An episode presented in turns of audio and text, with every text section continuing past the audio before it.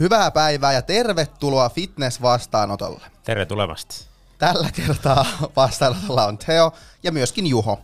Terve, terve. Ja se, wow, sehän olisi nyt kuule tota, kausi numero kolme. Kyllä, kolmas kausi. Se on enemmän kuin yksi ja enemmän kuin kaksi. Niin, se on aika paljon jo. Se on aika paljon. Mm. Ja mehän ollaan taas tuttuun tapaan Epicentterillä. Kyllä, taas Helsingin ytimessä. Helsingin, Helsingin ytimessä viihtymässä pääkaupunkiseudun parhaassa podcast-studiossa. No näinkin voisi sanoa. Näin voisi sanoa. Ja meillä on teille myös uutisia tähän väliin. Mahtava juttu. Kaikki tietää sen hetken, kun viikoittainen fitness-vastaanotto jakso on kuunneltu ja kaipaisi jotain lisäkuunneltavaa. Mutta ei keksi mitä kuunnella, niin meillä on teille tähän vastaus. Niin, ongelman ratkaisu. Sehän on meidän työ. Se on meidän työtä. Eli Nextory, Next story. äänikirjapalvelu. Aa, äänikirjapalvelu. Eli se on vähän niin kuin podcast, mutta siinä on jotain Järkeä. Kyllä. Eli jos haluat jotain kuunneltavaa ja haluatte myös samalla tukea meitä, Mm, kaksi kärvästä yhdellä iskulla. huhhuh, aikamoinen diili, niin voitte mennä nextory.fi kautta vastaanotto, niin te saatte 45 päivää ilmaista, huom, ilmaista Ilmaista. kuunteluaikaa. Se on kuusi viikkoa, muistaakseni. Se on käytännössä kaksi kuukautta. Ei, Tai se, ei se, no mutta se riippuu, että jos ajattelee, onko lasi puoliksi täynnä vai puoliksi tyhjä. No, jos kä- ajattelee, että lasi siis- on puoliksi täynnä, niin sitten se on kaksi Kyllä, kuukautta. jos ajatellaan positiivisesti. Niin. Se on kaksi kuukautta. se on kaksi 45 päivää siis Kyllä. oikeasti. Mutta pyöristetään ylöspäin. Joo. Ja mikä se osoite oli? Nextory.fi kautta vastaanotto. Vastaanotto. Kyllä. Mahtava juttu. Kiva kuulla, Teo. Kiitos näistä uutisista. Ei mitään, ilo tuoda iloa ihmisille jälleen. Ja päivän aihe. Tänään meillä on. Me ravitsemusjuttuja puhutaan. Niin, tämä kolmas kausi on, ö, keskittyy ravitsemukseen. Meillä tulee olla aiheena alkoholi, Uu. ö, lisäaineet, Uu. lisäravinteet Uu. ja kaikkea tämmöistä. Sanotaan, nämä on semmoisia aiheita, mistä- mistä meiltä on kysytty myös viime aikoina aika paljon, niin tämä tulee aika hyvään kohtaan tämä tämmöinen ravitsemuskausi. Kyllä. Mutta ennen kuin me voidaan niin kuin mennä syvemmälle mihinkään ravitsemukseen, niin meidän täytyy taas vähän niin kuin käydä perusteita läpi. Mm-hmm. Me käydään niitä tuttuun tapaan aika rennolla otteella. Öö, ja ravitsemushan koostuu energiasta, eli kaloreista se on. Joo. Ja on myös semmoista ravintoa, missä ei ole energiaa, mutta me ehkä keskitytään tänään niihin ravintoaineisiin, missä lähtökohtaisesti on energiaa mm. ja sitten myös jotain muutakin sen energian lisäksi. Mm. Eli makroravinteisiin. Kyllä. Ja makroravinteethan tunnetusti ovat proteiini, hiilihydraatti ja rasva. Ja tärkeimpänä Alkoholi. alkoholi. Mutta tässä jaksossa vaan noihin ensimmäiseen kolmeen paneudutaan. Joo, Koska vähän. alkoholi on niin hyvä juttu, että sillä tarvii ihan oma Si- jakson. siitä tehdään todellakin ihan oma jakso. Todennäköisesti me ollaan humalassa se jakso. Todennäköisesti. Mutta ei se mitään, se Sä, mennään sillä. niin, kyllä. Ja jos me aloitetaan nyt proteiinista, lähdetään liikkeelle, niin proteiini on, proteiini on tässä niin kuin kehon muokkauskenessä se ykkönen. Kyllä. Kaikki puhuu aina proteiinista, proteiinista, proteiinista, proteiinista. Ja proteiinista on myös paljon eriäviä näkemyksiä ja niin proteiinin saannista ja proteiinin tarpeesta etenkin.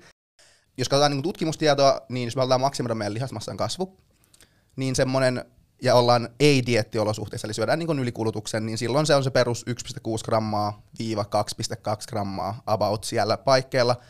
Se proteiinin määrä niin kuin painokiloa kohden, mikä sitten maksimoisi sen lihaskasvun. Öö, niin tää on nyt se, niin kuin, kun puhutaan proteiinista, niin tää on niin kuin se ykkösasia, että meidän pitää huolehtia, että meillä on riittävä kokonaisproteiinin saanti. Se on number one. Se kun ollaan sitten hoidettu, niin voidaan alkaa miettiä vähän, miten me jaettaisiin se proteiinin saanti päivän mittaan. Ja tässäkin on jonkun verran tutkimusta ollut, ja jos otetaan niin isoa kuvaa, niin näyttäisi siltä, että semmoinen 3-6 aterian välillä, kautta proteiiniannoksen välillä, ei näyttäisi olevan hirveästi eroja lihasmassan kasvussa. Mutta kokonaisproteiinisaannin lisäksi me tiedetään, että jos puhutaan kerta-ateriasta, yhdestä ateriasta kerrallaan, niin on tietty raja, tai tietty määrä proteiini, mikä maksimoi sen proteiinisynteesi vasteen. Ja siitä jos mennään ylöspäin, niin siitä ei ole enää lisähyötyä meille. Tämän hetken tutkimusten mukaan se olisi jossain 0,4-0,6 grammaa painokiloa kohden per ateria, mikä maksimoi sen proteiinisynteesi vasteen. Jos me tiedetään tämä, ja me kuvitellaan, että meillä on vaikka kolme ateriaa päivässä, että me syödään, ja me halutaan tähdätä vaikka tuohon no tuohon ylärajaan, jos me halutaan välttää varman päälle, kaikki geensit, mitä mahdollista saada, halutaan saada, niin meillä on proteiinisaanti päivittäinen noin 2,2 grammaa painokiloa kohden, ja me jätään se kolmelle aterialle, niin tälle päässä laskettuna, oikeastaan on laskenut etukäteen jo, se on semmoinen 0,73 grammaa tota, painokiloa kohden per ateria. Ja kuten sanottu, niin se maksimoidaan jo 0,6 grammassa se proteiinin saanti, niin tavallaan siinä on sitten, se ateriossa on jonkun verran proteiinia, mistä ei tule enää lisähyötyä lihasmassan kasvattamiseen. Eli käytännössä siitä meidän päivittäisestä proteiinisaasta, mikä on se 22 grammaa, niin kaikkea ei voida hyödyntää lihaskasvuun, koska me syödään kerta-annoksena niin paljon periaatteessa. Niin voisi sanoa tavallaan, että menee niin kuin hukkaan lihasmassan kasvun mielessä. Mutta tavallaan ei kokonaisuuden kannalta Ei kokonaisuuden kannalta. välttämättä. Niin, No tavallaan siis, siis tuossahan on se vanha klassinen sanonta, että, että keho ei voi ää, Niin, tota, joo. vastaanottaa yli Joo, 30 grammaa niin. proteiinia kerralla. Ja Joo, se, se, sehän ei pidä paikkaansa. ei. Kyllä sille jotain tehdään. sillä Nimenomaan, joo, että sillä ylimääräiselle proteiinille on kyllä käyttöä, että se ei mitenkään nyt tuhoa tapa meitä, se on vaan, että sitä ei niinku lihasmassan kasvattamiseen ohjata, Kyllä. vaan jonkin muihin juttuihin, mitkä on myös tärkeintä, kuten eläminen on ihan ok tärkeää, ja elintoiminnot ja tälleen, mutta lihasmassan näkökulmasta niin saattaa mennä vähän hukkaa. Öö, niin tästä, su- tästä syystä mä sanoisin, että neljä ateriaa on pikemminkin parempi kuin kolme, jos halutaan niinku ihan varman päälle. Mm. Välttämättä suurta eroa ei ole, mutta mä sanoisin, että neljä on parempi kuin kolme. Öö, samoin mä sanoisin, että se kuusi on huonompi kuin viisi. Eli mä sanoisin, että optimaalinen on 4-5 välillä. Ja peruste sille, että minkä takia se kuusi on mun mielestä huonompi vaihtoehto kuin 5 tai 4, on se, että ton lisäksi, että me tiedetään, että on per ateria on semmoinen maksimaalinen määrä, mikä voidaan hyödyntää lihasmassan kasvuun, niin me tiedetään myös se, että jos me syödään proteiinia nyt, niin jos me syödään vähän päästä uudelleen perään, niin se seuraava proteiiniannos, jos se on liian lähellä, niin se ei myöskään stimuloi proteiinisynteesiä. Eli tavallaan pitää antaa sellainen aikaväli proteiiniannosten välillä, että meidän keho tavallaan taas herkistyy uudelleen proteiinisynteesille, että jotain hyötyä, että voidaan niin kuin lihasmassaa kasvattaa ja näin. Niin jos kuvitellaan, että meillä on kuusi ateriaa päivässä, mitkä me syödään, ja keskimäärin ihmiset on varmaan sanotaan 18, ei kun 16 tuntia hereillä. Eikö niin? Jos nukkuu 8 tuntia. Niin, Joo. suunnilleen. Niin 16 tuntia on hereillä. Ja sitten jos me halutaan syödä kuusi kertaa sen 16 tunnin aikana, niin se tarkoittaa, että me pitäisi syödä about kahden puolen tunnin välein. Ja siitä ei ole ihan tarkkaa tietoa, että kuinka pitkä se välin tulisi olla, että tavallaan herkistyy uudelleen proteiinisynteesille, mutta se on varmaan sitä kahden kolmen tunnin välissä. Niin ja se varmaan vähän riippuu siitä proteiinin lähteestä proteiinin lähteestä ja määrästä. ateriasta. Joo, kyllä, Joo. Kokonaisateriasta ja näin. Mutta jos kuvitellaan, jos halutaan, jos halutaan super, super varman päälle taas, niin sanotaan vaikka, että se on kolme tuntia, niin silloin tuossa tilanteessa osa niistä proteiiniannoksista ei välttämättä tule semmoisen aikaan, milloin meidän kroppa on taas herkistynyt proteiinisynteesille, ja siitä myötä sitten ei ole välttämättä hyötyä lihasmassan kasvun näkökulmasta. Ja etenkin jos puhutaan niin oikeasta maailmasta, missä me asutaan, niin Suurin osa ainakin. Suurin osa ainakin. Niin jos me kuvitaan, että me pitäisi syödä kahden puolen tunnin välein, se ei ole hirveän realistista myöskään esimerkiksi työ, työpäivän aikana, mikä johtaisi väkisinkin sit siihen, että osa aterioista pitäisi syödä illalla paljon lyhyemmissä aika- aikaväleissä kahden puolen tunnin välein. Yli kahden tai puolentoista tunnin välein. Ja se todennäköisesti on ainakin liian vähän niin kuin aikaa antaa kehon taas herkistyä uudelleen proteiinisynteesille, jolloin ainakin menee sitten osa sitä proteiinista hukkaan lihasmassan kasvun mielessä.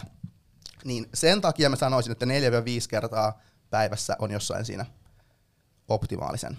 No joo, mä oon samaa Väleillä. mieltä. Todennäköisesti se kolme tai kuusi ei nekään välttämättä ole niinku yhtään se huonompia, mutta sanotaan ne ei ainakaan parempia. Joo. Mä sanoisin, että, joo, mä sanoisin, että kolmella ja kuudella varmasti pääsee superhyviä tuloksia tälle, mutta ehkä pieni, että jos, jos haluaisi niinku ihan niinku varman päälle pelata sille ihan niinku se, kaikki sentit ja millit ja grammat saada niinku mitä mahdollista jokaiseen paikkaan kehossaan, varsinkin yhteen tiettyyn paikkaan, niin mä ottaisin sen 4-5 kertaa, mutta silleen, että jos kolme kertaa syö, niin ei se nyt ole mitenkään, nyt ei tule gainsia, että ei se niinku, välttämättä ei edes huomaa sitä eroa silleen niinku käytännössä. Joo, ei, eikä varmaan teoriassakaan. Niin, mutta jos pitäisi, jos pitäisi laittaa rahat jompaan kumpaan, niin mä sanoisin 4-5, tai johonkin pitäisi laittaa rahat, että mikä on paras, mä sanoisin 4-5. Niin.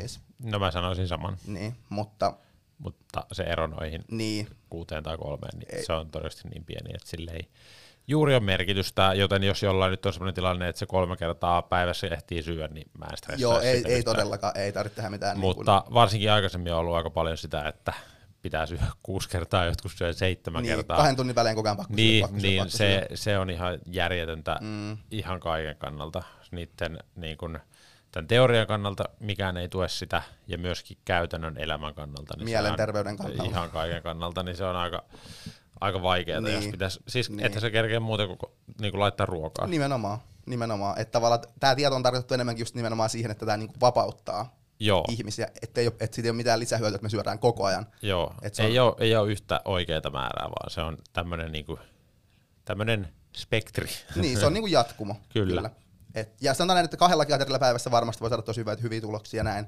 Että ei se niinku, mutta se on vaan niinku, se riippuu aika paljon siitä kontekstista, että kuinka tavallaan tavoitteellisia olla ja kuinka Niin. niin. Niin paljon haluaa optimoida asioita ja näin, mutta Joo, käytännössä mä oon huomannut ehkä joillain voi olla haaste se, että joillain on siis semmoinen vaikka työ, missä ei ole taukoja tai näin, että ne ehtii vaan syömään kolmesti mm. päivän aikana. Mutta sitten semmoisessakin tilanteessa ne voisi miettiä, että jos ottaa vaikka jonkun heraproteiiniseikin tai jonkun muun välipalan, Kyllä. minkä vaan vetäsee tiedätkö, minuutissa, niin käy, mä käyn vessassa sitten menen sinne syömään tai juomaan herraa. niin, tai syö proteiinipatuka Niin. tai jotain muuta niin, vastaavaa. Niin. niin, niin ne on onneksi aika helposti taklattavissa kyllä. ongelmat. Ja kyllä mä itsekin, mä syön itse pääsääntöisesti neljä kertaa päivässä, mutta, mutta kyllä mulla tulee niin kuin kolme kertaakin välillä. Joo. Et se on, mulla, Joo. mulla se on yleensä niin kuin, No ihmiset kysyy sitten, että lasketaanko treenijuomat tai palautusjuomat, niin lasketaan. lasketaan. Jos sä lasket tolla tavalla, niin tuleeko sulla edelleen neljä vai meneekö se viiden No puolelle? sit mulla tulee viisi. niin, jos mulla, on sama, mulla on sama. Mulla on neljä semmoista oikeaa ruokaa ja Niin. sitten yleensä yksi sitten. Se, yleensä se on intrajuoma, mä en yleensä palautusjuomaa käytä. En mäkä, joo. Et mulla on kanssa neljä plus, neljä plus intra on Joo. yleensä se setti. Eli onko sulla intrassa proteiinia vai jotain muuta Mulla on aminoha- hiilareita ja välttämättömiä. aminohappoja, EAta? Kyllä, joo. Proteiinihan koostuu aminohapoista, on- jos joku ei Se on tiedä. täysin totta. Niin tosissaan nyt otas vähän askeleita taaksepäin. Eli proteiini tosissaan ko- koostuu aminohapoista. Ah. Ö, niitä, on- joo, Okei. tiesitkö? Ö, niitä on 20 yhteensä, josta yhdeksän on välttämättömiä, mikä tarkoittaa sitä, että niitä meidän keho ei pysty itse valmistamaan, vaan tarvitaan ulkoisesta lähteestä. Eli meidän pitää käytännössä syödä niitä. Joo, eli ne yhdeksän pitää syödä ja ne loput 11 niin pystytään erinäisin keinoin valmistamaan kehossa itse. Ja meillä on melkoiset tehokoneet nämä meidän Niin. niin. kropat tekee vaan kaikki Kyllä. proteiineja, ei mitään hätää. Mm. Öö, joo, ja tästä päästäänkin hyvänä aasinsiltana erilaisiin proteiinilähteisiin. Ja tälleen karkeasti nyt kun puhutaan proteiinilähteistä, niin yleensä puhutaan, ja mekin nyt puhutaan, että on niin eläinperäiset tuotteet ja kasviperäiset tuotteet. Kaikki varmaan tietää, mitä eläinperäiset, ne tulee eläimistä, perusmaito, rahka, Maitorahka, tuleeko, mistä elämästä tulee maitorahkaa? maitokanasta. Tuota, eli joo, Jos perus, käy kakalla, niin sieltä kuuluu semmoinen plätsi ja sieltä tulee semmoinen, niinku, semmoinen neljä siis maitorahkaa. se laitetaan vaan semmoiseen astiaan ja Joo, kauppaan. suoraan, Niin, joo. kyllä. Rahka on muuten hyvä. On. Tai no, en tiedä, onko hyvä oikea sana, mutta se on elintarvike. Okei. Öö, joo, eli on ollut aikaisemmin, okei, ainakin sen Game Changers-jutun jälkeen on tullut semmoinen kunnon kasvisruokailubuumi, ja siellä oli kaikenlaisia väitteitä muutenkin siinä dokkarissa, mitkä vie paikkaan, se oli ihan aika Se oli kyllä uskomaton dokkari. huhhuh. Se oli siis Netflixin dokkari, Joo. mikä niin kuin, aika vahvasti lobbasi niin sanotusti tämmöistä kasvisruokavaliota ja sen uskomattomia hyötyjä. Ja Muun tässäkin, muassa, muun muassa yön aikainen erektio Joo. oli parempaa niillä. Ja tässäkin tapauksessa nyt se kuulostaa siltä, että se on liian hyvä ollakseen totta. Niin se on. Niin se, on totta se on. silloin. niin se on täysin totta. Ö, Eli jos on erektio-ongelmia, niin syökää vaikka porkkanoita. Okei, sitten. Eli tosissaan se syy, minkä takia, jos, jos pois on tästä dokumenttimaailmasta, nyt mennään tähän oikeaan maailmaan, Mennään teo takaisin todellisuuteen. tode, takaisin todellisuuteen, niin me tiedetään se, että proteiinilähteissä on eroja riippuen siitä, onko ne eläinperäisiä vai kasviperäisiä proteiinilähteitä. Ja ne erot ovat käytännössä siinä, että monissa kasviperäisissä, oikeastaan kaikissa kasviperäisissä proteiinilähteissä, ö, joko ei ole kaikkia näitä välttämättömiä aminohappoja, tai jos niitä on, niin niitä on hyvin vähissä määrin Liian vähän. Siis. liian vähissä määrin. Ja yhtenä esimerkkinä voin antaa näistä määristä sen, että esimerkiksi me tiedetään, että yksi välttämättömistä aminohapoista, ami- aminohappojen kuningas, voisi melkein sanoa, leusiini, niin, niin se on se, mikä käytännössä käynnistää proteiinisynteesin meidän kehossamme, leusiiniaminohappo. Niin se on et- etenkin tärkeä, mutta huom, me tarvitaan koko proteiinisynteesiin, tarvitaan kuitenkin kaikki nämä välttämättömät. Tai koska tar- tarvitaan kaikki aminohapot, tarvitaan proteiinisynteesiin, mutta tosissaan ne välttämättömät täytyy syödä Tai juoda. tai juoda tai injektoida. Öö, Mutta se ei ole ehkä hirveän suositeltavaa. Tai no, en mä tiedä, mikä, mikä mä oon sitä sanomaan toisaalta. Öö, niin tota, se ongelma on siinä, että esimerkiksi jos jo- syödään kasviperäisiä proteiinilähteitä, niin koska niissä on vähemmissä määrin välttämättömiä aminohappoja, niin meidän, jos me halutaan saada yhtäläisiä tuloksia eläinproteiini, eläinperäisiin proteiinin, proteiinilähteisiin nähden, niin meidän pitäisi syödä niitä suurempia määriä, että me saadaan kompensoitua sitä alhaisempaa aminohappoprofiilia. Ja mä oon tehnyt vähän laskutoimuksia joskus tuossa taana vuonna, niin jos puhutaan pelkästään leusiinista, on olemassa myös muitakin aminohappoja, mutta nyt jos keskitytään vaikka leusiiniin, niin kasviperäistä proteiinia pitäisi syödä semmoinen 10-30 prossaa enemmän kuin eläinperäistä proteiinia, jotta me saataisiin sama leusiinipitoisuus siitä aikaiseksi. Ja se leusiinipitoisuus, mikä me tavallaan halutaan, on siinä kolman, kolmen gramman paikkeilla, mikä sitten maksimoi sen lihasproteiinisynteesin käynnistämisen näin ja näin ja näin. näin. Yhden aterian kohdalla. Yhden, siis. Joo, kyllä yhden aterian kohdalla hyvä, hyvä korjaus. Niin kasviperäistä proteiinia tulisi syödä niin kuin 10-30 prosenttia enemmän, että me saadaan niin kuin samat noin tota, leusiinipitoisuus. Ja Joo. pätee varmasti monien muihinkin aminohappoihin. Ja nämä laskut mä oon tehnyt sillä, että mä oon verrannut niin soijaa, papuja, herneitä niin kuin lihaan, Joo. maitotuotteisiin ja Eli, eli kun monesti kehonrakenteet miettii ja tuomitsee kasvisperäisen ruokavalion, että se ei ole niin hyvä. Kyllä sitten lihaa saatana pitää syödä, esim. Niin. tälleen. Näitten, jos tavallaan syö riittävän suuren määrän näitä, Mm. Näitä eri proteiinilähteitä ja huolehtii siitä, että niitä aminohappoja saa riittävästi, niin ihan samanlaisia Kyllä. tuloksia voi saada myös kasvisruokavaliolla. Joo, että samoja aminohappoja on tossa niin kuin pavuissa kuin vaikka kissassa Kyllä. lähtökohtaisesti. Että sillä väriä, mistä me saadaan. Niin, kyllä. Ja sen lisäksi, että meidän pitäisi syödä enemmän niitä tuossa mielessä, että siinä annoksessa olisi saman verran aminohappoja, niin si- me myös tiedetään se, että eläinperäisistä tuot, tai kasvisperäisistä tuotteista päätyy niin verenkiertoon 30 prosenttia vähemmän niitä aminohappoja, mitä me syödään verrattuna eläinperäisiin tuotteisiin. Eli vaikka meillä olisi sama määrä niin kuin paperilla, että meillä on nyt tästä, tästä tulee 2 grammaa leusiiniä, se tulee nyt pavuista, 2 grammaa tulee maidosta, niin siitä pavuista saadusta leusiinista 30 prosenttia vähemmän imeytyy tai päätyy verenkiertoon. Ja se, siitä ei tiedetä tarka, tarkkaan, mistä se johtuu, mutta siinä on, koska kasveissa on kaikenlaisia erilaisia niin kuin suoja-aineita ja tuota, tämmöisiä sidosaineita, mitkä tavallaan saattaa heikentää sen proteiinin sulavuutta ja käyttämistä sitten. Niin tässäkin mielessä, ottaa nämä kaksi asiaa huomioon, niin kasviperäistä proteiinia tulisi syödä enemmän. Joo, vähän Eli, enemmän. Niin, että sanotaan näin, että jos vaikka ollaan eläinperäisiä ihmisiä, niin voi vaikka olla tälleen ei-diettiolosuhteessa siinä 1,6 gramman paikkeilla siellä niinku sen tota, spektrumin alapäässä, niin sitten jos syödään kasviperäistä, niin mä menisin ainakin sinne yläpäähän, ellei jopa niinku senkin yli voi mennä ihan niin kuin, jos haluaa varmistaa. jos haluaa varmistaa, jos haluaa oikeasti olla ihan varma, niin mä syöisin varmaan joku 40-50 prosenttia ehkä enemmän Joo. jopa. Suurin osa kumminkin kehonrakennus- ja fitnessharrastajista on pääosin tämmöisiä sekasyöjiä. Mm, Ja sitten ne tyypit yleensä, ketkä syö kasvisruokavalion mukaan, ne on yleensä aika tietoisia niin, näistä. kyllä, Joten ne huolehtii. joo, ehkä tämä viesti on se, että jos joku on kasvisruokavaliolla, niin tuohon voi kiinnittää huomiota ja kannattaa kiinnittää huomiota. Ja totta kai ihan yleistiedon kannalta se on Joo. myös meille sekasyöjille hyvä tietää. Joo, että nimenomaan, että sillä, että sä oot kasvissyöjä, niin sä et, sä, et, jätä mitään niin kuin gainsseja saamatta. Sä pääset, sä pääset ihan samoihin tuloksiin ja näin, mutta se saattaa vaatia vähän enemmän Kyllä. työtä Kyllä. ja niin kuin huomioita ruokailun suhteen. Mitäs muuta sä haluaisit kertoa proteiinista? Proteiineista mä voin kertoa sen, että en mä tiedä, haluatko kertoa jotain? Ei, mulla on prote- proteiini on kaikille tuttu, Niin, tuttu ja rakas makroravinne. se on. Mennäänkö sitten mun suosikki makroravinteeseen, eli al- äh, hiilihydraattiin? Tota, vai mennäänkö rasva-aika? Mennään rasvaa Ja me puhutaan nyt ravinnon rasvasta, koska siis rasvaahan on ihmisessä, ihminen varastoi rasvaa, Sehän me tiedetään. mm. jotkut enemmän, jotkut vähemmän. Mm.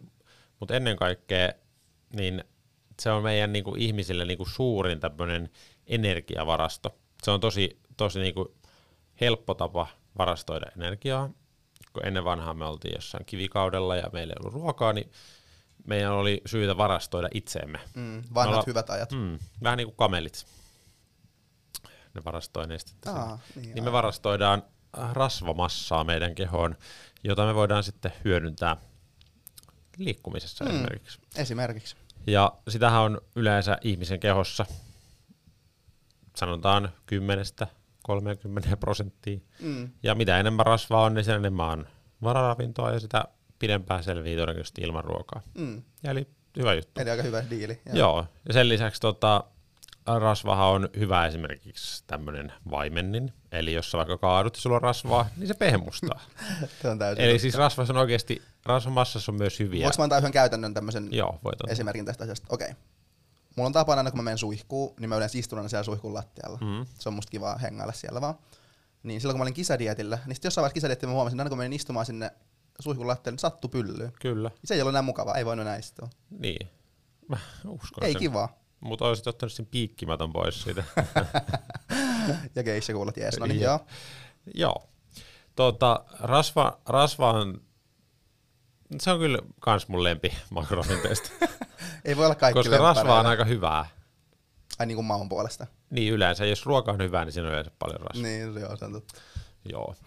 Tavallaan siis rasva, rasva on tavallaan aika simppeli juttu loppujen lopuksi, Mm.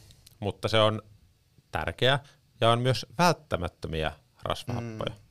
Eli alfa-linoleenihappo ja linoleenihappo, ne määritellään ravitsemustieteessä välttämättömiksi rasvahapoiksi. Eli niitä täytyy saada ravinnosta. Eli niitäkään taas ei meidän kroppa pysty itse tekemään. Ei. Kaikki muu oikeastaan onnistuu ihan hyvin mm. järjestää muilla, muilla keinoin. Mutta siis lähtökohtaisesti niin kuin urheilijalle ja liikkujalle niin rasvan saanti on siinä mielessä tärkeä, että se mahdollistaa sen, että me saadaan energiaa riittävästi, mm-hmm. eli me saadaan syötyä esimerkiksi ylikulutuksen. Yhdessä ö, grammassa rasvaa on 9 kaloria, kun hiilihydraatissa ja proteiinissa on neljä kaloria mm. keskimäärin. Eli se on tosi helppo keino saada energiaa meidän kehoon, ja jos on esimerkiksi offilla niin sanotusti ja pyrkii nostamaan sitä painoa ylöspäin, niin rasvasta saa tosi helposti mm-hmm. kaloreita sisään, koska se on hyvää ja siinä on paljon energiaa. Kyllä. Ja se on myös siinä mielessä vähän ehkä ongelmallista nykymaailmassa, koska mm. sitä saa helposti vähän liikaakin, koska se on niin hyvää ja siinä on niin paljon energiaa. Kyllä. Mutta lähtökohtaisesti niin kun rasvassa on se, että sitä pitäisi saada riittävästi, jotta me voidaan taata se, että meidän keho toimii normaalisti, eli mm. esimerkiksi hormonitoiminta pelittää hyvin ja hiukset pysyy päässä mm. ja kynnet paikoillaan ja iho ei ole kuiva kuin Sahara. Joten sillä saattaa olla siis, tai siis onkin selkeästi vaikutusta hormonitoimintaan, eli sitä pitää saada riittävästi, jotta se hormonitoiminta toimii normaalisti. Ja sitä kautta sillä on myös niin kuin suoria ja epäsuoria vaikutuksia niin kuin terveyteen mm. ja hyvinvointiin ja myös suorituskykyyn. Mm. Ö, rasvoistahan on ihan yleisiä ravitsemussuosituksia ja ne toimii aika pitkälti myös tämmöiselle fitness- ja kehorakennusharrastajalle. Mm-hmm. Ja energian saannista rasvan kokonaismäärä voisi olla noin 25-40 prosenttia. Mm. No helpommin sanottuna 1-2 grammaa per painokilo. Mm. Ja sitten kun mennään vähän syvemmälle sinne rasvaan, Sukelletaan. sukellataan hieman syvemmälle. Onneksi tässä ei tarvitse kovin syvälle. Nyt Ei tavallaan tarvi- kun avattaisiin se voipurkki Niin. upotettaisiin vähäistä vettä Kyllä. siihen voikin. Eli nyt kun muistaa, että hei, 1-2 grammaa per painokilo dietillä voi olla vähemmänkin, mm. voi olla alle yhden ja todennäköisesti täytyykin olla, jos haluaa olla kunnossa, mutta se on hetkellistä pääosin 1-2 grammaa per painokilo. Mm. No, sitten on erilaisia rasvoja ja niillä on erilaisia hyötyjä ja rooleja meidän terveyden ja hyvinvoinnin kannalta. Ja nämä on mun mielestä hauskoja nämä rasvojen nimet. Ai no joo, ei mitään. Eli on monityydyttämättömiä rasvoja. Mm-hmm. Suositus niiden osalta. Niistä pitäisi olla niinku suurin osa rasvoista, mitä me saadaan. 10-20 prosenttia energiasaannista. Eli niinku noin puolet meidän mm. rasvoista olisi hyvä olla monityydyttämättömiä. Eli te voitte ajatella niin, että ottakaa semmoisia rasvoja, mitä ei ole vielä tyydytetty. Se on teidän tehtävä tyydyttää. Ja mieluiten niin, että niitä ei ole tyydytetty useasti. Eli niillä on niinku paljon vajausta. Eli niin teidän tehtävä ei, on hirveän, tyy- ei ole hirveän ajettuja niin ei, teidän tehtävä on tyydyttää ne. Monityydyttää. Sen lisäksi on monotyydyttämättömät, eli tämmöiset yksittäistyydyttämättömät. ollut vähän enemmän käyttöä. Eli ne on, niitä ei tarvitse kuin kerran niin tyydyttää. Ja 5-10 prosenttia, eli jos te syötte vaikka 100 grammaa rasvaa päivässä, niin siitä noin, sanotaan mä heitän 25-50 grammaa. En, mä en ole laskenut tätä teoa etukäteen.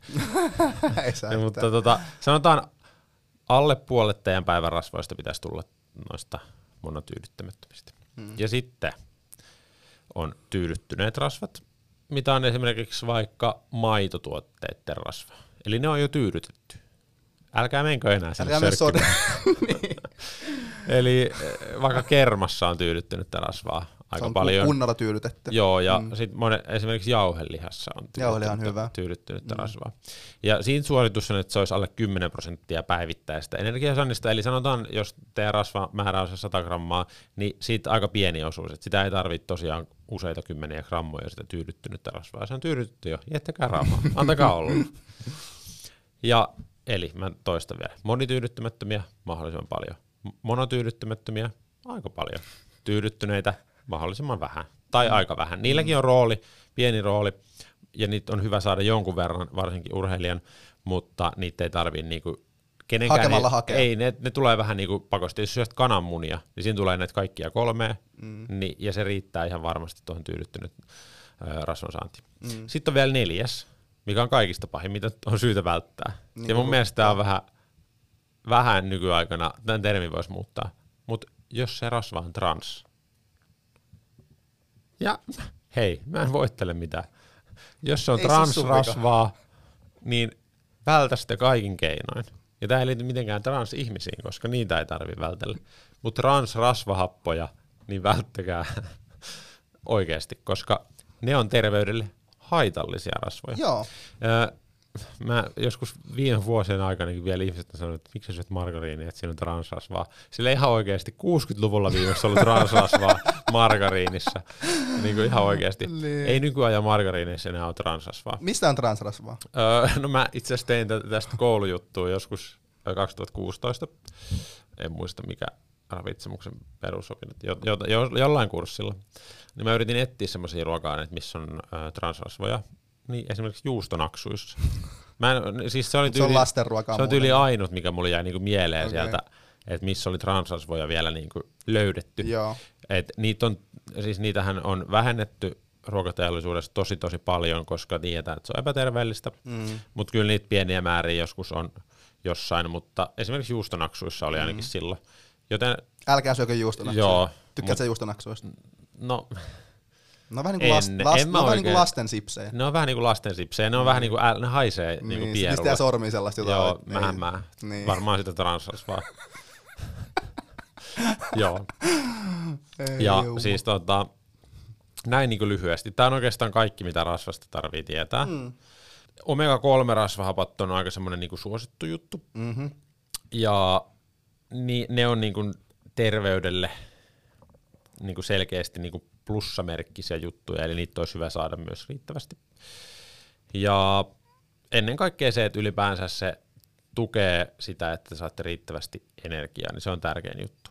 Ja toi tyydyttyneiden rasvojen saanti, se on ollut vähän semmoinen niinku muotijuttu. Tiedätkö, ihmiset syö voita ja Mm, kookosöljyä. niin laittaa on- voita kahviin, joo, mua, ja kookosöljyä Niin. myös. Niin ne on tyydyttyneitä rasvoja, niistä ei ole mitään, jos te katsotte niin kuin jotain meta-analyysejä rasvasta, niin ei ne tyydyttyneet rasvat edesauta sitä teidän terveyttä. Mm-hmm. Tämä on vähän semmoinen niin kuin, ollut semmoinen taistelu, ja Hesarissakin on ollut kirjoitettu rypsiöljystä, että se on huono juttu, ja sitten sen Mm. jälkeen se on dumattu, että se onkin hyvä juttu. Mm. Esimerkiksi rypsi, tämä on myös yksi semmoinen niin taistelu, että onko oliiviöljy vai rypsiöljy parempi.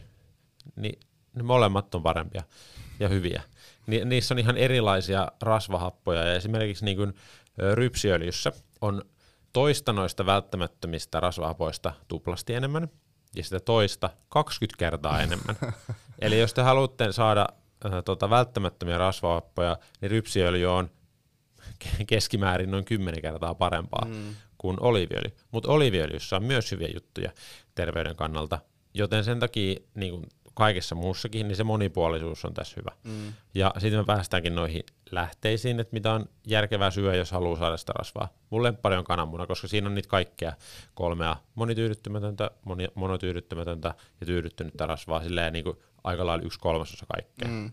Kananmuna on siitä hyvä ja helppo, sä saat niitä kaikkia siitä. Mm. Ja siinä ei ole transrasvoja. Sitten sen lisäksi mm, noi kasviöljyt, eli esimerkiksi oliiviöljy, rypsiöljy, rapsiöljy. Mm. Mm, ne on semmoisia niinku tuttuja ja helppoja. On, Tuttuja ja on hamppuöljyä ja kaikkea muutakin, nekin on ihan jees, ei niissä mitään vikaa. Mutta noi on kaikista turvallisin, tavallaan niinku turvallisin vaihtoehto. Mm. Ne on varmasti fiksuja. Sitten erilaiset siemenet, pähkinät, kala. Mm. Siinä on silleen niinku, Moottoriöljy. moottoriöljy. Mm. Mm, mitä näitä nyt on? Niin. tota, erilaisia öljyjä. Mm.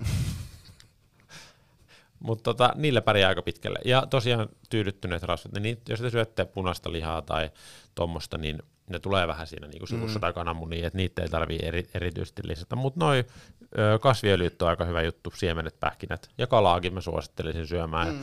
Esimerkiksi omega-rasvahappojen kannalta, niin se on ihan fiksua syö välillä kalaa. Mä söin eilen lohta. Ma- mahtavaa. Joo, Sait hyviä rasvoja sieltä. sain. Mä yritin nyt tiivistää tämän hyvän hyvän energiaravintoaineen tälleen tyydyttävään pakettiin. Mä oon nyt tyydytetty, mulla ei ole tähän mitään enää. Joo, no sit, Mä oon nyt monityydytetty. ei semmoista Mut- ole, se on mut- mut- monityydyttämätön, mut- mutta mut sä oot monityydytetty. mut mä oon nyt No monityydytetty. sit ei sua ei kannata silloin syödä. Eikä tyydyttää. Ei, ei tosiaan. ja sitten, mennäänkö siihen oikeasti siihen, Siihen- kaikkien lemppari, tai en mä tiedä onko se kaikki. Yleensä siis rasva- ja hiilihydraattiyhdistelmä on kaikkien lemppari, Niin. esimerkiksi donitsi Tai jätski. tai jätski. Mm. Tai sipsit. Niin, et ei pelkkä rasvoja. Jos syöt johtavaa oliiviöljyä, Joo, niin ei kukaan rasva sille, hyvää, "Aa, rasva on niin. hyvä." Tai jos sä syöt Pöytäsokeria. riisiä. Tai pöytäsokeria. Niin, Aa, kattokaa niin, niin. Hyvä. Niin, mieluiten yhdistellään. Eli pöytäsokeria ja oliiviöljyä. Jep, okei. Okay. Tota, kiitos tästä. Mä oon nyt tyydytetty. Voidaan mennä seuraavaan aiheeseen, joka on hiilihydraatti. Kaikkien pelätty, usein kammottu makroravinne. Turhaan kammottu, kyllä. Öö, Se on varmaan niinku liikkujen tärkein. se on varmaan Vaikka me tärkeä. sanottiin, että se proteiini on tärkeä, Mm. mutta kyllä mä Mm. sanoisin, että tämäkin on aika tärkeä. Kyllä. No, tämä on tärkeä. Ja yleensä kun puhutaan hiilareista, niin tälle kansakielellä yleensä puhutaan nopeista ja hitaista hiilareista esimerkiksi. Se on yksi tapa puhua niistä. Öö, Mutta kukaan ei oikeastaan varmaan tiedä, mitä se tarkoittaa silleen niin kuin varsinaisesti. Ne on vaan niin kuin varmaan voittaa juoksukisan, häviää juoksukisan Niin. tyyliin. No, me, ei voi, me voidaan arvailla, mitä Niin. se muille tarkoittaa. Ja okei, okay, mitä tämä niinku oikeastaan tarkoittaa, jos me lähdetään niinku nyt purkamaan tätä hiilarikäsitettä alaspäin. Öö, eli kaikissa yksinkertaisemmassa muodossa hiilihydraatit, ne on monosakkarideja. Vaikea sana, Mono. mutta siinä on mono, mikä on tuttu sana, tarkoittaa yksi. Kyllä. Ja se käytännössä tarkoittaa sitä, että siinä on yksi molekyyli. Eli esimerkiksi siinä voi olla yksi mo- molekyyli, se voi olla glukoosia, tai se voi olla fruktoosia, eli hedelmäsokeria, tai sitten se voi olla, Laktoosia. ei vielä, vaan vielä. se voi olla galaktoosia. Ah, sorry. Se voi olla Sorry. galaktoosia. Oot ihan oikeassa. Joo. Jos käydään läpi tälleen nopeasti, mistä näitä löytyy, se nyt ei ole hirveän oleellista tässä vaiheessa, mutta esimerkiksi glukoosia nyt, eli rypälesokeria löytyy esim. pöytäsokerista, ja sitten fruktoosia, mm, hedelmäsokeria nimensä mukaan hedelmistä, ja galaktoosia. Itse asiassa tämä on fun fact, galaktoosia, se on myös niin kuin luokitellaan just monosakkaridiksi, se on niin kuin sokeri periaatteessa, ja käytännössä, niin punajuurista Joo. löytyy. Pöytäsokerissahan on yleensä fruktoosia ja, Ja- ja glukoosia. Kyllä, kyllä, jep. Se on kombo.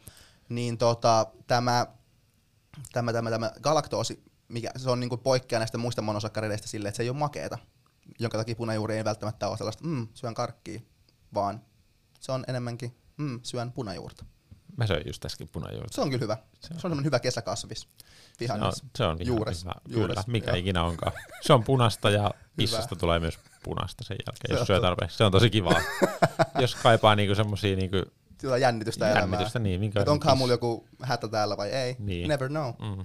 Tota, Okei, okay, joo. Eli mono tarkoittaa, että se on yksi molekyyli. Jos pissaa verta, niin se ei ole hyvä, muistakaa. Mutta jos pissaa punajuurta, se on ihan fine. Se on fine. Joo. Ö, eli mono yksi.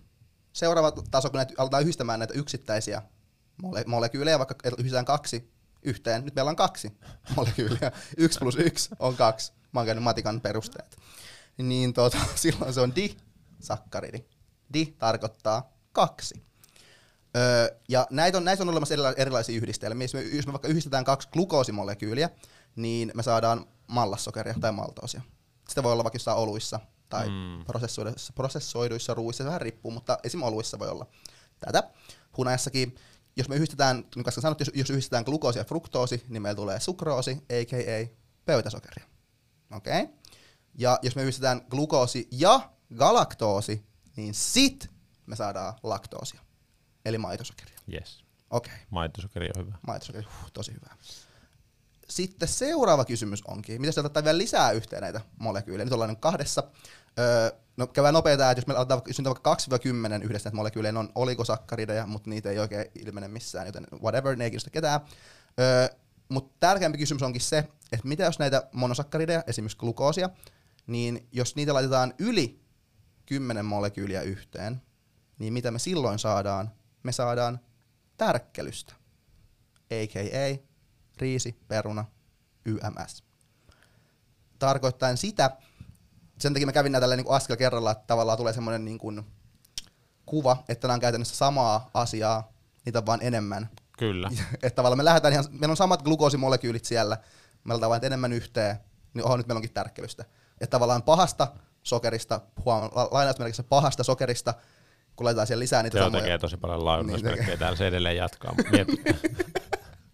niin tota, laitetaan nyt yhteen, nyt, jos siitä on yksi, niin se on paha, jos siitä on kymmenen, niin sit se on yhtäkkiä niin kuin hyvä, kun se onkin peruna yhtäkkiä. mm, uskomatonta. Niin miettikää, että sen takia mä kävin tälle läpi, että huomaatte, että se on niinku sama asia, siinä vaan rakenteellisia eroja siinä niinku määrässä. Ei laadullisia eroja, vaan määrällisiä eroja. Mm. Öö, ja noi mono- ja disakkaridit voidaan luka, lukea, niinku, että ne on niinku nopeita hiilareita. Ne niinku käytännössä imeytyy, käsitellään nopeasti, ja tärkkelys on niinku hitaita hiilareita, mutta toki sielläkin on eroja riippuen esimerkiksi kuidusta ja näin, että mitkä on nopeammin, mitkä hitaampia, mutta keskimäärin niin öö, tota, noi polysakkaridit, eli just tärkkelys, niin ne on, niissä voidaan sanoa, että ne on hitaita, hitaita hiilareita. Eli kuten huomaatte, me tavallaan, jos, me, jos vertaa vaikka perunaa ja karkkia, niin samaa glukoosia on molemmissa. Mm, kyllä. niitä vain enemmän. Ja nyt te, ne käytännön erot, mitä se tarkoittaa, onko se hidas vai nopea, ja onko, siinä, onko se niin kuin, tavallaan, niin kuin tärkkelystä vai sokeria, just pelkkää glukoosia tai sitten tärkkelystä, missä on enemmän, sitä, enemmän vain glukoosimolekyyleja käytännössä, eli ei varsinaista eroa siinä, niin se isoin käytännön ero tulee siinä just siinä imeytymisnopeudessa. Eli esimerkiksi mitä hitaampi se lähde on, mitä enemmän niitä on niitä glukoosimolekyyleistä, kauemmin, kauemmin meillä kestää käsitellä se. Ja, näin, ja, siinä, ja, se, ja sen myötä sinne vapautuu esimerkiksi verensokeria niin kuin hitaammin, tasaisemmin nousee verensokerit. Ja insuliinia. Ja insuliinia siinä ohessa, kyllä. kyllä. Jos me syödään, syödään näitä nopeita lähteitä, niin sitten tulee niin kuin tosi nopea piikki verensokereissa, ja se laskee myös tosi nopeasti. On semmoinen crash tavallaan. Ja myös insuliini tarvitaan silloin paljon enemmän kerralla, koska on paljon verensokeria. Niin se on niin kuin se ero. Ja noi et, ensimmäisenä mainitut, eli noin hitaammat, ne on luotus luo, luonnollisesti myös parempia sitten, jos halutaan niin kylläisyyttä korostaa. Kun siis kestää kauemmin käsitellä ja näin, hitaammat kaikki prosessit, ne pitää nälkää paremmin ja näin. Ja sitten taas jos mietitään esimerkiksi käyttötarkoituksia noille nopeille lähteille, niin löytyy aika montakin. Esimerkiksi jos me mietitään, jos meillä on vaikka tuplatreenit päivän aikana, me halutaan mahdollisimman nopeasti saada niin meidän glykogeeneja ja verensokerit ja kaikki niin kuin mahdollisimman ylös ensimmäisen treenin jälkeen, että päästään, että ollaan taas suorituskykyisiä niin kuin vaikka muutaman tunnin päästä tai vaikka illalla, niin silloin on järkevää syödä noita nopeita lähteitä, että me saadaan mahdollisimman nopeasti hiilarit sisään ja voidaan alkaa niin kuin täyttämään meidän näitä glykogeenivarastoja sen sijaan, että me syötäisiin jotain ruskeita riisiä, mitä me menee joku viikko niin kuin käsitellä. Joo. Ja vaikka olisi yksi treenikin, niin jos glukogenisynteesi on kymmenkertainen sen treenin jälkeisen niin kuin tunnin aikana, niin jos jossain tilanteessa, niin siinä tilanteessa Mm. niin kuin semmosia, ne ei välttämättä tarvitse olla nopeita, mutta ainakin niin kuin helposti imeytyviä. Joo, joo. Että tossakin on vähän se, että tavallaan riippuu vähän siitä, että milloin me niinku treenataan seuraavan kerran samoja lihaksia, onko meillä niinku kiire tavallaan, jos meillä niinku seura- jos me vaikka neljän päivän päästä vasta samoja lihaksia treenataan, niin välttämättä sillä ei ole väliä, kuinka nopeasti me saadaan ne täyteen, koska ne on kuitenkin täynnä sitten, kun treenataan. Mutta siis jos meillä on vaikka seuraavana päivänä jo samoja jotain lihasryhmiä tai vastaavaa, niin silloin se voi olla just tota, järkevää käyttää niinku nopeampia lähteitä. Ja myöskin näissä nopeissa on se etu, koska ne ilmenee nopeammin meidän verenkierrossa, ja me saadaan nopeammin ne lihaksiin, niin ja me tiedetään se, että hiilarit sitoo itsensä nestettä, niin me saadaan myös nopeammin niin kuin uudelleen nesteyty, nesteytettyä meidät, jos me ollaan vaikka hikoiltu paljon ja näin, niin mitä nopeammat ne hiilarit on, niin sitä nopeammin me saadaan myös nestettä meidän lihaksia ja näin, joten me pystytään nesteytyä nopeammin. Se on hyvä juttu. Et se on myös niin kuin etu näiden. Öö, jos me ollaan vaikka syödä, jos me ollaan vaikka offilla niin sanotusti, me halutaan syödä mahdollisimman paljon kaloreita, me ei ole ruokahalua, niin paljon helpommin syödä jotain nopeita, nopeita hiilarin lähteä, mitkä imeytyy nopeasti, kohta taas nälkä voi syödä uudelleen, bla bla bla. Ja yksi hyvä käyttötarkoitus on myös, jos haluaa sokerihumalaa. Jos Eli haluaa sokeria. Haluaa nostaa verensokerit tosi Kyllä. korkealle tosi nopeasti. Tai haluaa vaikka herkutella. Kyllä, joo. Mm. Tai jos haluaa, jos vaikka että menee vaikka kohta treenaamaan, mä menen vaikka puolentoista tunnin päästä treenaamaan, mm. jos haluat syömään jotain niin 200 grammaa ruskeat riisiä, niin tsemppii, niin helpommin syö jotain vaikka, en mä tiedä, karkkia. Tai muroja. Tai muroja, tai muroja esimerkiksi, mitkä nopea imeytyy, saadaan nopea niistä hyöty sinne treeniin sitten. Sama jos niin treenin aikana, no salilla se ei ehkä ole niin semmoinen Mm. välttämättä, mutta jos vaikka ollaan jotain ultraurheilijoita, niin vaikka alkaa syömään jossain Ruskeita riisiä. ruskeata riisiä, jossa maratonin aikaan sille aa, maha täyteen.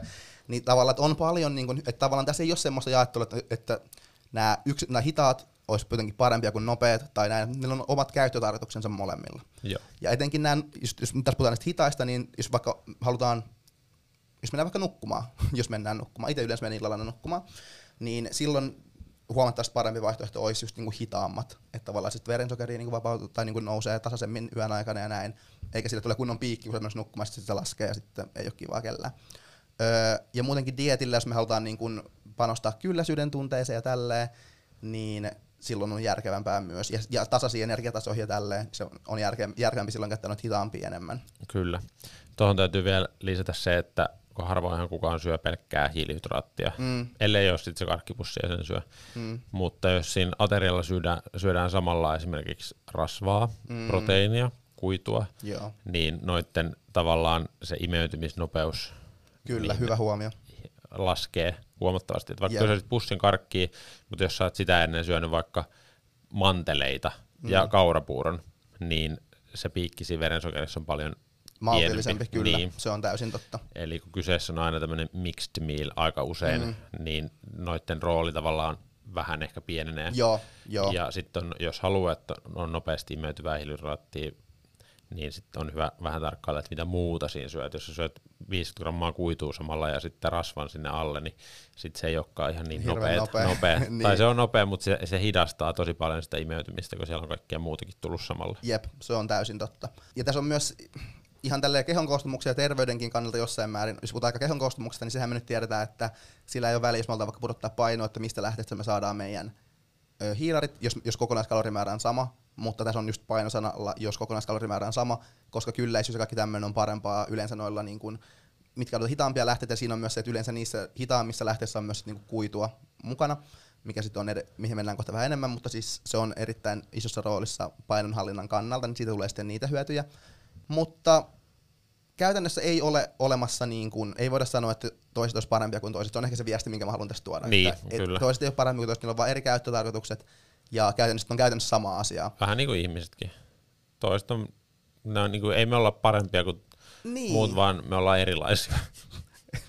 eri käyttötarkoituksia, no se on täysin totta.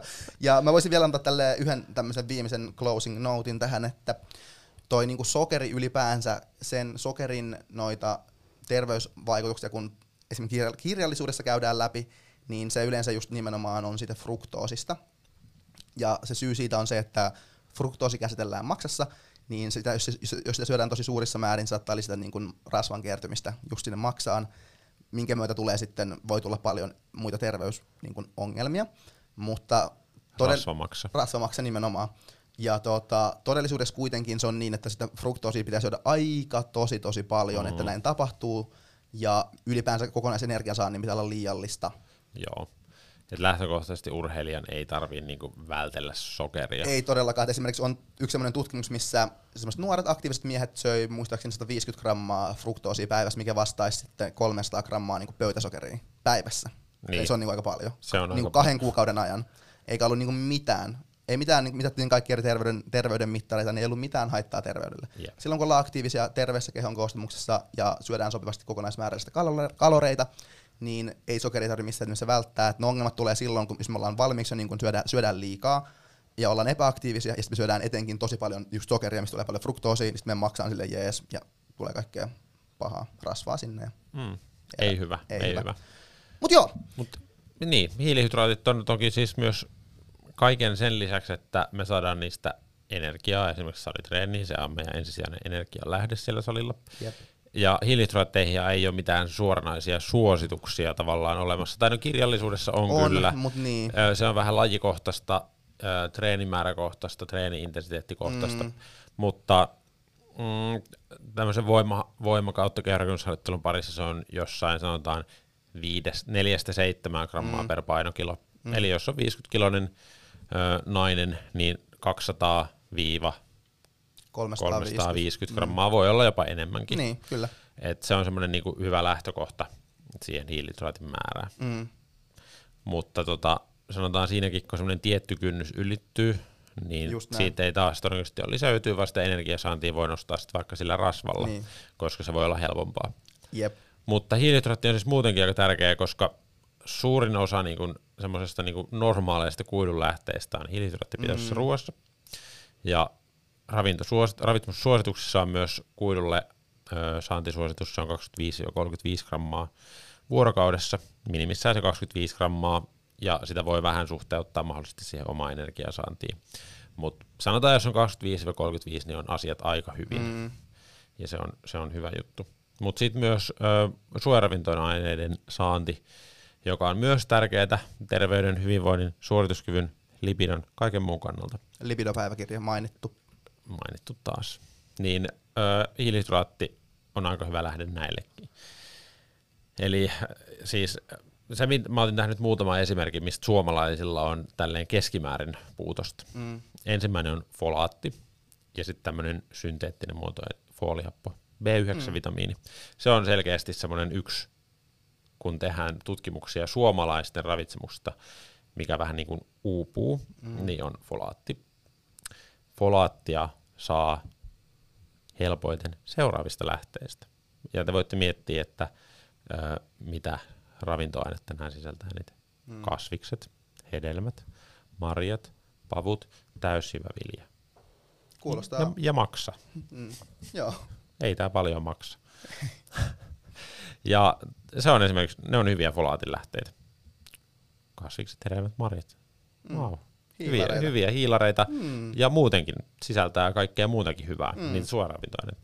Sitten toinen on D-vitamiini, mistä on selkeästi vähän puutosta, mutta siinä mielessä hyvä, että esimerkiksi maitovalmisteisiin lisätään D-vitamiinia. Mm. Ihan mahtava juttu. Kiitos yhteiskunta. Kyllä. Ja margariineihin ja kevytlevitteisiin. Kiitos yhteiskunta. Maidot, piimät, jogurtit, lukuun ottamatta luomutuotteita. Onnes me päästään yhdessä jaksossa Kyllä. näin fucking luomutuotteisiin. Huh, huh, Tässäkin huh. luomutuotteet huonompi juttu niin, D-vitamiinisaannin niin, kannalta, mm. koska siihen ei lisätä, kun se niin, on luomu. Niin, ei voi lisätä mitään. Ei, ei, niin.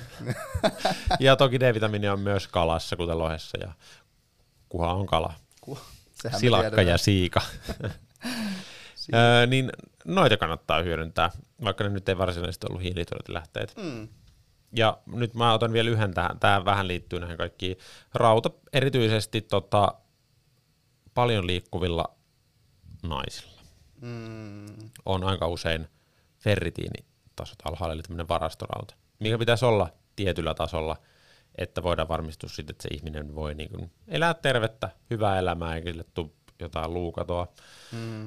Öö, niin rautaahan on myös tämmöisissä tota, kasvikunnan tuotteissa, mutta se on niin sanotusti tämmöistä ei-hemirautaa ja se ei imeydy ihan niin hyvin kuin esimerkiksi liha, lihassa oleva, mm. niin sanotussa veriruuissa. Nam. Niin veriruuat on hyvä. Raudanlähde, mm. liha, kalakin, parhaina maksa ja vielä kaiken lisäksi ehkä ankan maksa, kanan maksa. Ihmisen, öö, sitten semmoisia niinku ihan hyviä lähteitä myös, jos ei syö punaista lihaa esimerkiksi täysjyvävilja. Mm. Mm. Täykkis. Siellä on taas kuitua, mm. suojavintoaineet, rautaa, mm. soija, linssit, pavut ja pinaatti. Mm. Joo. Ja näiden imeytymistä voi niin sanotusti vauhdittaa sillä, että nauttii jotain C-vitamiinipitoista, kuten marjoja ja hedelmiä. Mm, taas hiilareita. Eli tässä ehkä se tärkeä viesti on, että vaikka me puhutaan näistä ravintoaineista, niin teidän kannattaa ehkä enemmän keskittyä niihin ruoka-aineisiin. Mm. Eli monipuoliseen, laajaan, vaihtelevaan Kyllä. ruokailuun, koska sillä me voidaan taata se, että se ravitsemus on oikeasti sitä teidän terveyttä ja hyvinvointia, mitkä on edellytyksiä sille, että voitte olla hyviä urheilijoita tai hyviä salitreenejä mm. tai lihaksikkaita ja korkean lipidon omaavia tyyppejä. Syökää monipuolisesti. Joo, ja mä haluan vielä tähän nyt tälleen painottaa tätä, että vaikka mä sanoin, että tavallaan jos puhutaan niin kuin molekyylitasolla, karkkiperuna käytännössä niin kuin sama asiaa, niin tästä huolimatta ehdottomasti valtaosa teidän hiilarin lähteistä tulisi olla kuitenkin semmoisia niin sanottuja, nyt todella isot lainausmerkit, puhtaita Hyvin mikä lähteitä. sana. Niin, Hyvin mikä Sen takia, oli sen takia, puht, niin tota, niin pitäisi olla niitä. Juurikin tästä syystä, että me saadaan, ne, saadaan kuitua, suojaravinteita ja muita vitamiineja ja kaikkea tällaista, niin se kokonaisuus on ehdottomasti niin terveyden kannalta se on huomattavasti järkevämpää syödä valtaosa jep, mut, näistä. Mut, jep, se oli hyvä lisäys. Mutta jos te treenaatte, teidän energiakulutus on korkeampaa kuin normi-ihmisellä, te joudutte syömään enemmän. Mm. Jolloin te automaattisesti, jos te syötte monipuolisesti, niin te saatte noita kaikkia suojaravintoaineita myös enemmän. Mm. Joten sitten kun te saatte niitä riittävän määrän, niin te sen lisäksi syötte karkkia, pizzaa, mm. limpparia, mm. sipsejä, juustonaksuja, niin. niin se ei haittaa. Niin, se ei mitenkään ole silloin, näin. eli jos teillä on se perusrunko kunnossa, mm. tämä perinteinen 80-20-sääntö, mikä on kulutettu ihan loppuun, niin on tosi hyvä valitettavasti. Nimenomaan valitettavasti. Et jos te syötte niin kun, ö, sanotaan 80 prosenttia teidän viikon ruuista järkevästi, mm. monipuolisesti, vaidelle, niin se 20 prosenttia siihen päälle, te voitte sy- vaikka kaataa sitä sokeria teidän suuhun, ja se ei, Ei, vaikuta kyllä. teidän terveyteen muuten kuin todennäköisesti positiivisesti, koska se mahdollistaa sen, että te saatte riittävästi energiaa. Kyllä, juurikin näin. Ja Täysin totta. Jostain syystä, varsinkin tämmöisillä nuorilla tyypeillä on silleen, että jos mä syön pullan, niin vähentääkö se mun lihaskasvua? Mm. Niin ei. Että jos te syötte sokeria, se ei vähennä teille, se auttaa sitä, koska te saatte lisää energiaa. Kyllä. Mutta se pointti on siinä, että te ette voi korvata mm. niitä sanotaan täysivätuotteita tai kasviksia, herviä, marjoja sillä pullolla, vaan ottakaa se sen lisäksi. Juuri näin. Lisätkää. Ja tämän, ehkä tämän ravintopuolen semmoinen tärkeytys. Älkää jättäkö mitään teidän ravitsemuksesta pois, muuten kuin juustonaksut Hyi, joo, mielellään. vaan ennemmin niin lisätkää. Mm-hmm. Älkää ottako mitään ruoka-aineita pois sieltä, vaan lisätkää niitä. Se on yleensä aika hyvä ohjesääntö kaikkeen, koska se taas laajentaa sitä Joo, teidän... ja tota, tota on myös itse asiassa tutkittu, että silloin, jos meillä on vaikka kaksi vaihtoehtoa, että joko me niinku keskitytään siihen, että me poistetaan jotain meidän ruokavaliosta, että versus, että me lisätään siihen jotain, niin silloin kun me lisätään, niin me saadaan paljon parempia tuloksia. Se on psyykkisesti paljon helpompi suhtautua johonkin asioihin, mitä niinku lisätään, eikä silleen, että mä en saa jotain. Jep. Vaan lisää siihen, jotta se helpompi suhtautua, psyykkisesti helpompi noudattaa, niin lisätkää, mm. älkää rajoittako. Mm. Se on kyllä hyvä sääntö. Joo, Ja nyt kun olemme sanoneet omasta mielestämme kaikkein tärkeimmät jutut näistä kolmesta makroravinteesta, siirrymme suosikkiosiomme kysy. ja saa vastauksia. Ja tämän päivän kysymyksen meille on esittänyt kehorakentaja kautta voimanostaja mahdollisesti Tampereelta. Ja tämä liittyy aikaisemmin sanomiimme asioihin, joka liittyi kehon koostumuksen vaikutukseen ja erityisesti rasvamassan vaikutukseen siihen, että kuinka hyvin sitä lihasmassaa voi kasvaa. Ja kysymys kuuluu näin.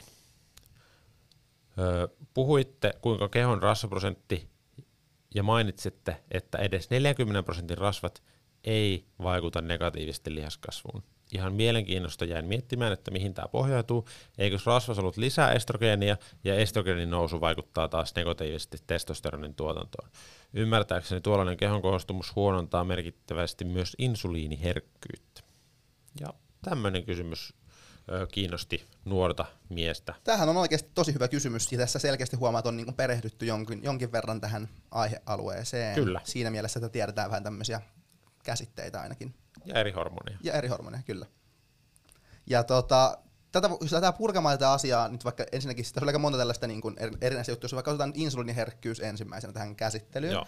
Insuliini on tämä, selvä, tämmöinen niinku varastointihormoni, mikä vähän niinku työntää, työntää tavaraa meidän soluihin. Ja se on hyvä juttu, että insuliinia on, mutta sitten taas, jos sitä on vähän liian vähän, tai sitä erittyy liian vähän, niin sitten verensokeri voi olla jatkuvasti esimerkiksi koholla, ja sitten lopulta se voi olla niin sanotusti tämmöinen diabetes. Joo, eli kun me syödään, verensokeri nousee, haima alkaa erittää insuliini, insuliini työntää verensokerit soluihin, lihakseen ja näin. Kyllä. Ja insuliiniherkkyys kuvaa sitä, että tavallaan meidän solut, vaikka lihassolut, rasvasolut, niin niiden vastaanottavuutta insuliinille tavallaan, että jos me ollaan, jos, jos me ollaan erittäin ei insuliiniherkkiä, eli insuliiniresistenssejä, resis, Joo, resistantteja, resistens, re, resis, Resist- residentti. re- insuliiniresidenttejä, jos Joo. ollaan, niin silloin meidän kropan pitää tuottaa enemmän insuliinia, että me saadaan sama vaste, eli saadaan samalla tavalla tungettua ne vaikka verensokerit sinne, glu- glukoosi sinne lihaksiin.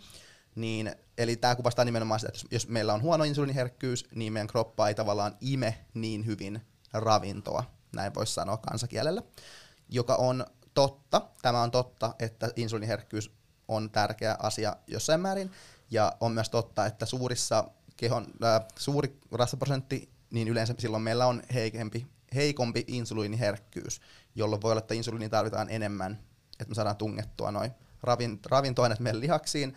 Öö, mutta tämä insuliiniherkkyys on, tämä on, tää on yksi, mun, yksi mun lemppari tämmöisistä aiheista käsitellä myös, koska tämähän on semmoinen niin käsite, mikä tulee nimenomaan juuri tällaiset tutkimukset, missä tutkitaan ylipainoisuutta, lihavuutta ja sen terveysvaikutukset. Se tulee niin kuin sieltä.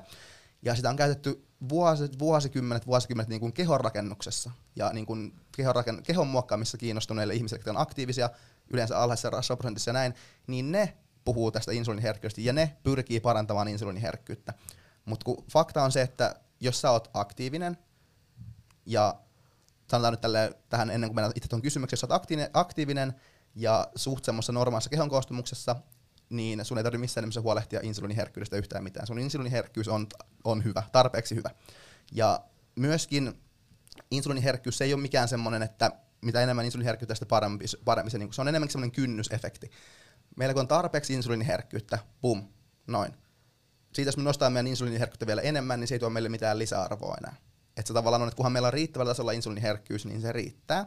Öö, niin vaikka se on totta, että just, jos on paljon ylimääräistä rasvamassaa, niin se saattaa heikentää meidän tota, insuliiniherkkyyttä, niin se ei kuitenkaan laske sitä niin paljon, että tavallaan meidän kroppa ei pystyisi enää imemään nyt näitä ravinteita. Että se tavallaan se kyllä, kyllä silti on riittävällä tasolla.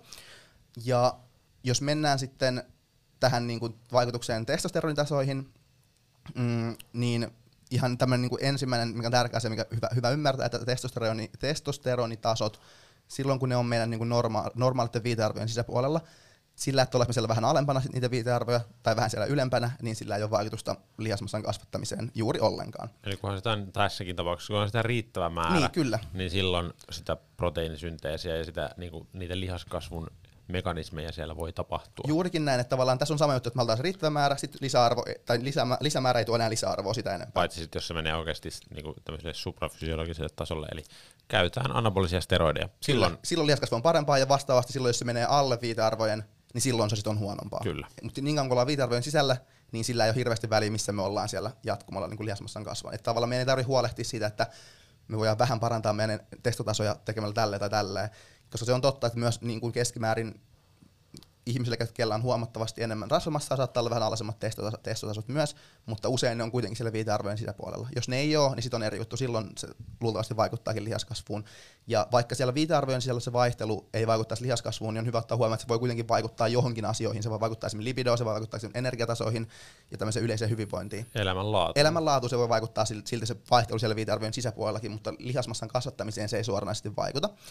Sitten jos mennään vielä vähän nyt, kun tämä nyt oli tämmöinen niin kuin pohjustus ehkä enemmänkin, niin kuin, että minkä takia se ei ole niin big deal, että onko se rasvamassa vai ei. Voi puhua vähän niin kuin sitten tavallaan ihan niin kuin tutkimuksistakin, missä, missä tätä tavallaan on havain, havainnollistettu.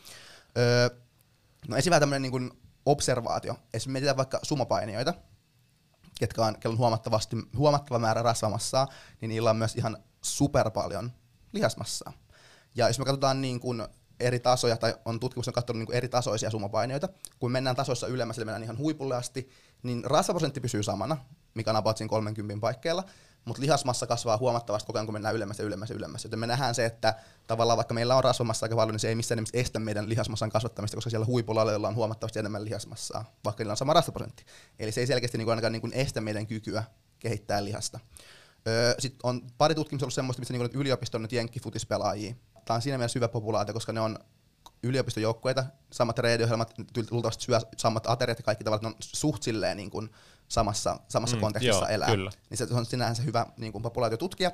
Niin siellä jaettiin tälleen niin jälkikäteen nämä ryhmät silleen, ryhminkillä oli keskimäärin 7 prossaa niin kuin kehon rasvaprosentti, 12 prossaa tai 20, 21 prossaa. Ja vuoden aikana ei ollut mitään eroa lihasmassan saannissa näillä eri, eri niin kuin kategorioilla näillä ihmisillä. Ja toisessa tutkimuksessa oli me jättiin kahteen eri osaan, eli semmoista oli 22 keskimäärin ja semmoista oli 8 prossaa. Ja taas vuoden aikana ei mitään eroa lihaskasvussa. Öö, että tälleen niin kuin, täl, näiden tutkimusten perusteella ainakaan ei nähdä niin kuin mitään eroa sillä, että onko meillä enemmän rasvaprosessaa vai ei niin kuin lihasmassan kasvuun. Tämä seuraava pala niin kuin näyttää, mitä mä käytän. Tämä ei, ole tämä ei ole mikään virallinen tutkimus, tämä on enemmänkin semmoinen epävirallinen analyysi, mikä on tehty semmoisten hyvin tieteestä perillä olevien ihmisten toimesta, mikä voidaan kyllä linkata tähän show notesihin, öö, niin siinä kuitenkin tehtiin sille, että siinä otettiin niinku seitsemän tutkimusta, missä oli niinku voimaharjoittelututkimusta, ja niissä oli yhteensä 161 henkilöä, ja kaikkien tutkimusten sisällä niinku yhteensä niinku näiden koehenkilöiden rasvaprosentit vaihteli niinku neljästä, eli kisakunnosta käytännössä, yli 50, eli se on jo niinku todella ylipainoiseen ja todella paljon rasvamassa omaaviin henkilöihin. Voisi sanoa jo lihava. Voisi sanoa taas niinku lihavuuden kyllä ehdottomasti. Niin ja katsottiin, että miten se vaikuttaa se lähtö, rasvaprosentti siihen, että kuinka paljon ne niin kasvattaa lihasmassaa sen niin kuin interventiotutkimuksen aikana. Joo. Ja mitä siinä löydettiin oli, että niiden ihmisten tota, erot lihasmassan kasvussa, mitä siinä niin kuin havaittiin, rasvaprosentti selitti alle kolme prosenttia siitä eroista, mitä havaittiin. Et esimerkiksi jos vaikka sä sait enemmän lihasta kuin mä, niin rasvaprosentin vaikutus tästä yhtälöstä on niin 3 prosenttia, eli 97 prosenttia selittyy jollain muilla tekijöillä. Niin, eli jos mä saisin 100 grammaa enemmän lihasmassaa kuin sä, niin kolme grammaa siitä selittyy. Sillä, S- sillä että mä oon niin lihava. Joo, kyllä. Ja nimenomaan tässä on just nimenomaan tämä pointti on siinä, että tässä analyysissä huomattiin se, että mitä isompi sun rasvaprosentti oli, eli mitä enemmän se oli rasvaa, niin silloin se nimenomaan oli, niin kuin vaikutti myönteisesti. Tosi, tosi 103 prosenttia on erittäin vähän, että käytännön merkitystä Niin, ei ole jep, olemassa. jep, jep. Mutta jos jompaa kumpaa suuntaan se osoitti, niin se oli nimenomaan siihen, että mitä enemmän se oli rasvamassa, sitä enemmän sait myös lihasta. Joo. Mutta mä en sano, että se niin kuin on silleen, että sulla on enemmän, jos sulla on enemmän rasvamassaa, niin saat enemmän lihasta. Mä en sano niin, vaan niin, että jos jompaa kumpaan suuntaan se os- osoittaisi, niin se osoittaisi sinne suuntaan. Niin. Tavallaan se käy ihan järkeä, että todennäköisesti sä syöt aika paljon mm. enemmän. Ylipäänsä sulla on niinku semmoinen ympäristö sille. Kyllä. Sä oot ehkä voit ottaa vähän rennommin ja sä nukut paremmin ja en tiedä. Sillä voi olla monta, Niin. monta syytä. Jep. Että tavallaan siitä ei ole hirveästi ole mitään semmoista niin kuin näyttää, mikä niin kuin puoltaisi sitä, että lihasmassa saisi jotenkin vähemmän niin kuin hankittua, Niin. jos sulla on mitä korkeampi rasvaprosentti sulla on. Ja itse asiassa vielä tähän viimeinen tällainen niin kuin observaatio, mikä jokseenkin tukee tätä ihan suoraan, mutta vähän sen. Öö, no me tiedetään sitä, kun me ollaan tutkittu, no mä en ole tutkinut, no tavallaan itse mä oon tutkinut myös, niin kisadietin jälkeistä aikaa, niin tota, silloin yleensä kisadietin jälkeen tulee aika nopea painonnousu. Tosi nopeasti tulee paino takaisin siinä Kyllä. kuukausien aikana kisadietin jälkeen. Niin tästä huom ollaan kisakunnossa nyt, eli ihan super, super, superkireitä. Niin tästä saadusta ö, massasta, mitä me saadaan tässä niin kisadietin jälkeisen aikana, niin valta, valta, valtaosa on rasvamassaa. Eli tavallaan silloin, kun me ollaan ihan super, super, super kireitä, niin silloin todennäkö- todennäköisemmin suurempi osa sit saadusta massasta, mitä me saadaan, on rasvaa eikä lihasta. Koska meidän kroppa on silleen, se on nääntymässä, se on tosi niin kuin silleen, se hädintuskin pystyy niin kuin elättämään itsensä, niin se ei ole silleen, voisiko ottaa lisää lihasta, mikä vie enemmän sitä energiaa, vaan se on silleen, että äkkiä varastoidaan niin kuin rasvaa, että jos tulee uudelleen tämmöinen tilanne, että me ei saada ruokaa, niin ainakin meistä on niin kuin jotain varaa, mistä ottaa niin kuin Kyllä. ravintoa ja näin. Kyllä. Että tavallaan, jos me ollaan superkireitä, niin eh- se on ehdottomasti niin, ja tähän päästään vähän tälle puolella aasinsiltana, että kun yleensä puhutaan kisadetin jälkeen tämmöinen rebound, että nyt tulee sikan hyvin lihasta niin kisadetin jälkeen, kun on tosi, just tähän, just tää, ajatellaan tosi insuliiniherkkiä. Mm. Mutta kun se insuliiniherkkyys, se paranee, mitä kireempiä me ollaan jossain määrin, joo, mutta se ei tuo mitään lisäarvoa lihasmassan kasvattamiselle. Ja, ja se rebound on nimenomaan, se on rasvamassaa suurimmat osa, mitä me saadaan. Kun meidän kroppa on ihan niin kuin dead, kuten sanottu, niin se kun ollaan superkireitä, niin se ensisijainen, ensisijainen massa, mitä meidän kroppa kerryttää, on rasva ennen kuin alkaa kerryttämään lihasta. Niin, se on paljon tärkeämpää siinä kohtaa. Nimenomaan. Mutta joo, ylipäänsä niin kun lihaskasvussa ja terveydessäkin tietyllä tavalla, niin semmoisen yksittäisten hormonien, esimerkiksi Just insuliini, estrogeni, testosteroni, Mm. niin se on ihan turhaa, koska meidän elimistössä on niin paljon eri hormoneja ja mekanismeja, niin kun niitä on siis niin järjetön määrä, mm. että niitä ei kaikki edes tulla ikinä varmaan tietämään. Mm. Niin sen takia niin yhden tai yksittäisten hormonien manipulointi tai mm tämmöinen niin maksimointi niin on monesti aika turhaa. Ja niin kuin tässäkin tilanteessa, että vaikka estrogeenitaso olisi korkeammalla, niin ei se ole mitenkään huono juttu. Tai se, että testosteronitaso on vähän matalammalla, mm. vaan se on se kokonaisuus, mm-hmm. jolloin kokonaisuus ratkaisee, niin kuin tässäkin tapauksessa. Kyllä. Toki ei me suositella kellekään, että on 40 prosentin rasvoista, Ei. mutta me ei suositella kellekään, kuka on 40 prosentin rasvoista, nyt vähennä lihasmassaa, ei kun anteeksi vähennä rasvamassaa, että sä saat lisää lihasta, koska sekään ei ole niin. Se, se, se, ei ole perusteltu, koska se ei, niin, se ei ole perusteltu. Niin, että se syy on hyvä olla silloin joku muu. Ja sitten myöskin se, että monet nuoret, niin ne haluaa olla kireessä kunnossa ja ne yrittää kaikin keinoin keksiä syyn, miksi kannattaisi mm. olla kireessä kunnossa. Mutta se syy ei voi ainakaan olla se, että kehitytte paremmin, koska, koska se, ei ole totta. Jos jotain, niin se on päinvastoin. Niin. Eli terve rasprosentti, terve elämä, hyvä kokonaisuus, homma tasapainossa ja kunnossa. Kaikista paras. Mm, Mm, kyllä. Syökää monipuolisesti. Kyllä. Ja muistakaa myös syödä herkkuja, koska jos te yritätte olla koko ajan tosi kireässä kunnossa, niin te ette pysty oikeasti mm. ihan hirveästi herkuttelemaan tai varsinkaan samalla ylläpitämään semmoista tasapainosta ja monipuolista ja koko elämää tukevaa ruokavaliota. Niin, kyllä.